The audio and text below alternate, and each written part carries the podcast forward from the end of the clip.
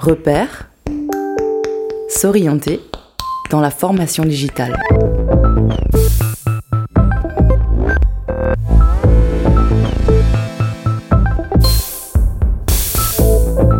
Repère.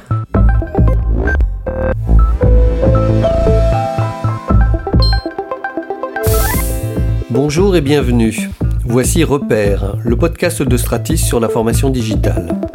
Je suis Christophe Jourdain, consultant chez Stratis, entreprise experte de la transformation digitale de la formation depuis 20 ans.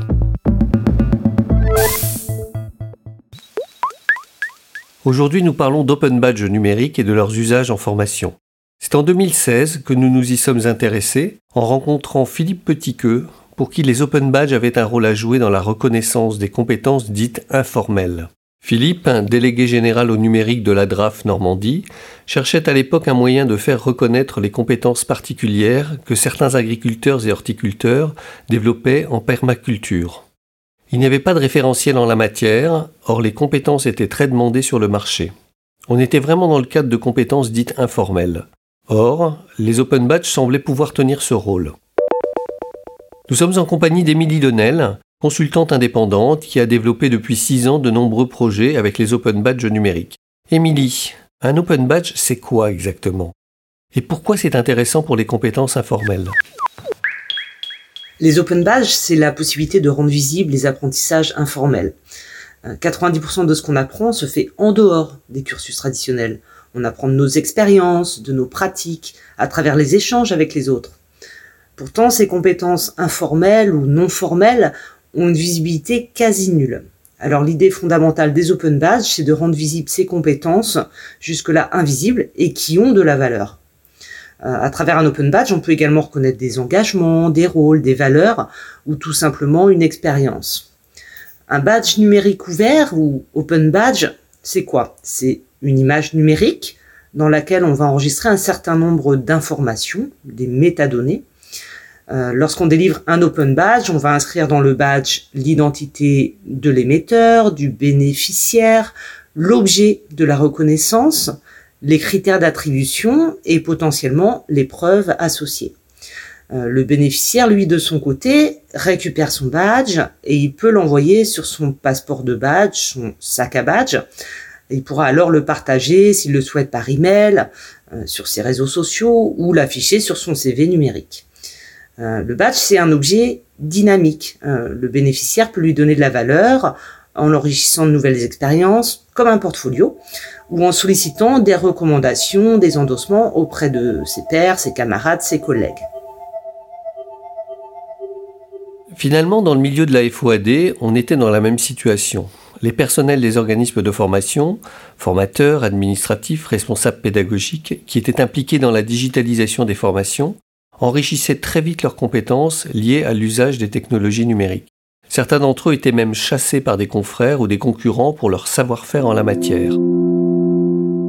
Stratis a participé à la création de cinq open badges reconnaissant les compétences des référents numériques d'organismes de formation. Sur l'ingénierie digitale, l'utilisation d'outils, la création de contenu, la médiation entre technophiles et pédagogues, et sur la capacité à être ambassadeur de la question du digital en formation.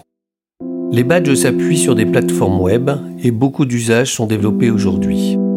Émilie, est-ce que vous pouvez nous en donner quelques exemples? On voit aujourd'hui de nombreux usages euh, en milieu universitaire pour reconnaître l'engagement des étudiants, le tutorat euh, ou pour reconnaître les compétences transversales au-delà du diplôme.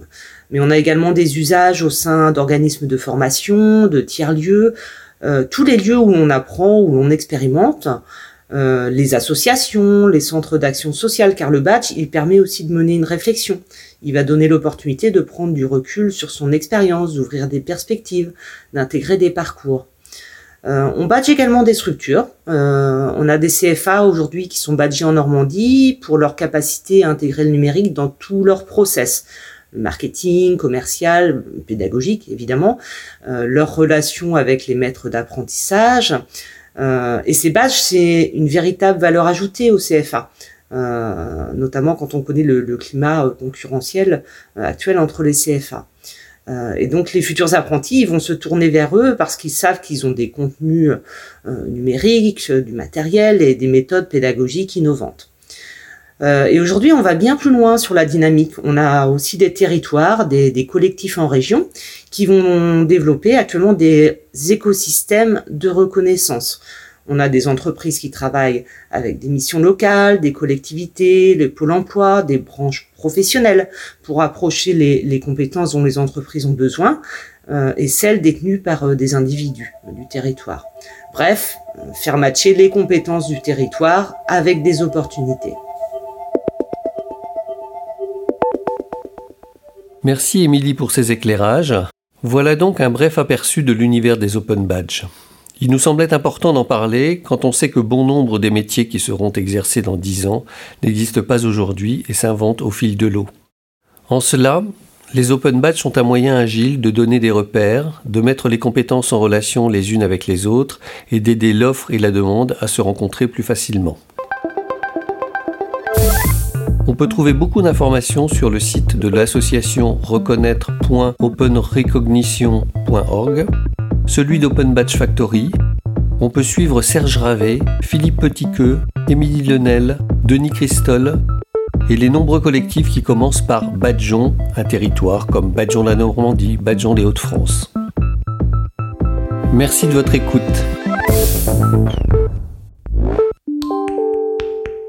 Pour aller plus loin, abonnez-vous à la page LinkedIn de Stratis. Vous pourrez y consulter de nombreux articles sur la formation digitale et vous tenir informé des dernières évolutions.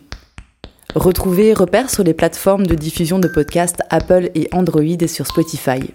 On se retrouve prochainement pour un nouvel épisode de Repères. Stratis, numérique pour l'éducation.